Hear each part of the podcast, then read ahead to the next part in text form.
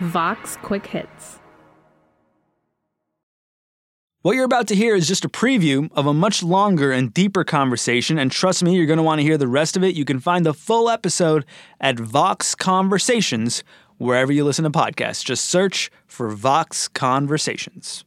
On today's show, once again, back by popular demand, Vox's Sean Illing, who's going to be talking about the little known history of psychedelics and spirituality in the Western world, with Brian Muraresku, author of The Immortality Key. They're going to be answering some questions that my mom is maybe not going to be thrilled about. Did psychedelic drugs play an important role in the rise and spread of Christianity? And could they save the church today? Here's Sean Illing. Hey, Brian, thanks so much for being here today. Thanks for having me. So tell me, Brian, was Christianity founded on a psychedelic sacrament?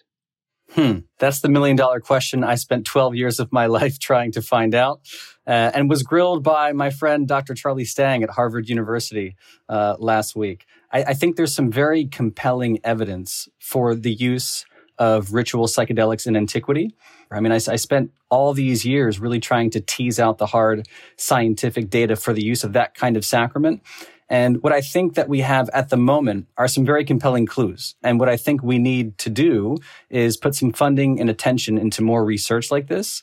And I have a feeling that more organic scientific evidence is bound to emerge from these chalices of the ancient Mediterranean. Let's back up a little bit to the beginning of the story you're telling. And we should say at the top, this is a story about psychedelics and Christianity in early Greece. It is not a full history of the use of psychedelics in human culture. If it was, it'd be going back, you know, thousands more years, probably to the Amazon. And so, just so people know, this is the story you're telling, uh, and it's focused. It's not the entire story. That's right. I, I, somewhat artificially begin uh, with the agricultural revolution. You know, the first half of my book is very much dedicated to beer partly because I'm a big fan of beer.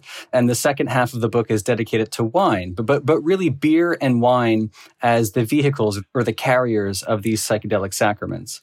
Uh, so we can trace beer back 12, 13,000 years, which is why I kind of begin the book there. But, you know, there's lots of research pointing to the potential use of ritual psychedelics and, and other drugs tens of thousands of years, if not potentially hundreds of thousands, and potentially even into other species that preceded us. It, it, it's fairly uh, well documented in the animal kingdom. So this could have been a millions years old story, but we start with the end of the last ice age. Well, tell me about the role of psychedelics in early Greek culture. How was it used? What did it mean? I want to be careful about the use of, of the word psychedelics. You know, when, when you look into the ancient records, you do find pretty compelling resources for this pharmacopoeic knowledge and, and this, this expertise with the botanical landscape. And I think a lot of it goes either unacknowledged or just untranslated in some cases. Like in the case of Galen, the personal physician to Marcus Aurelius, there's just thousands and thousands of pages of, of pharmacy and pharmacology discussing all kinds of things like animal derived toxins. And you need expertise to be able to decipher some of that stuff. And so, you know, the, the, the volume that we have of Galen is like 22 different independent volumes of over a thousand pages each. They haven't been translated to English.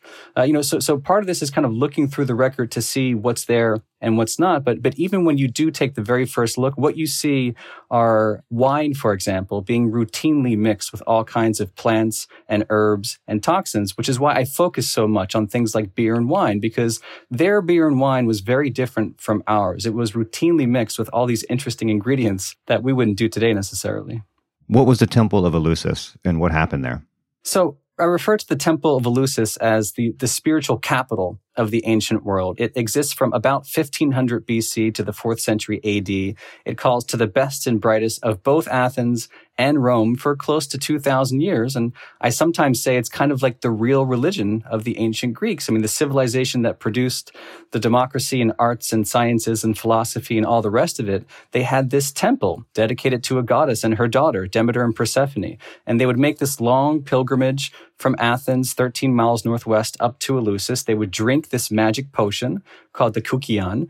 And uh, what little testimony survived, because this was all secret, speaks about this epiphanic beatific vision that these initiates witnessed in this altered state that somehow turned them into immortals. So you went there as a human being and you walked away convinced of your immortality and vouchsafed in some kind of, of, of, afterlife. And again, we don't know what was going on because this was largely secret.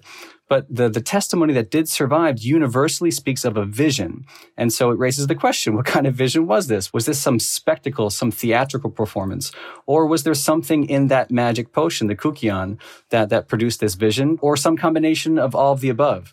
And so in 1978, uh, this, this relatively controversial theory claimed that this magic potion was some kind of primitive beer that was spiked with ergot. And ergot is the natural fungus from which Albert Hofmann himself was able to synthesize LSD all the way back in the 1930s. And so it's a very elegant idea because this ergot, you know, grows on the grains. And if our relationship with the grains, you know, barley, wheat, rye, if it, if it goes all the way back 12, 13,000 years, like I was mentioning, it stands to reason that it's at least possible that some of that, you know, again, naturally infected grain could have made its way into a very intentional potion to create these visions. But, uh, you know, there was no hard scientific data to really prove that one way or the other for decades and decades.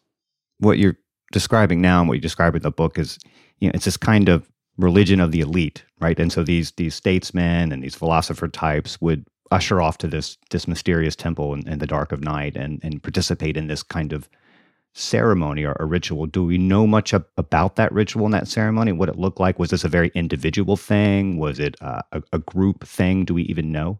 From what we can reconstruct, and again, we don't know the you know sequence by sequence turn of events, but we know there was some kind of pilgrimage.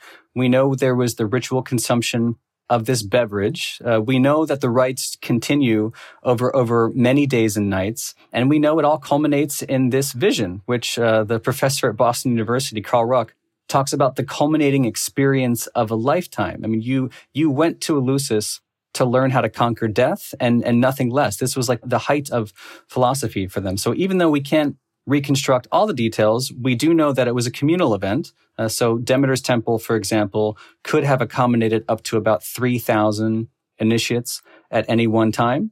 But again, we don't really know what was happening in there aside from this spectacular vision. And, you know, to, to gain entrance to that was considered, you know, a really worthwhile affair. It, it called to people from all over the Greek speaking world. In fact, the, the only uh, criteria for entry were the ability to speak some Greek and the fact that you hadn't committed murder. So if you could check off those two boxes, technically you were invited into this temple. But, but I mean, you're quite right. It was kind of reserved for those who had the time and the expense to really go through this process, which could have been a couple years. I mean, at least 18 months preparing for this once in a lifetime event. So it's, uh, it was something very, very special.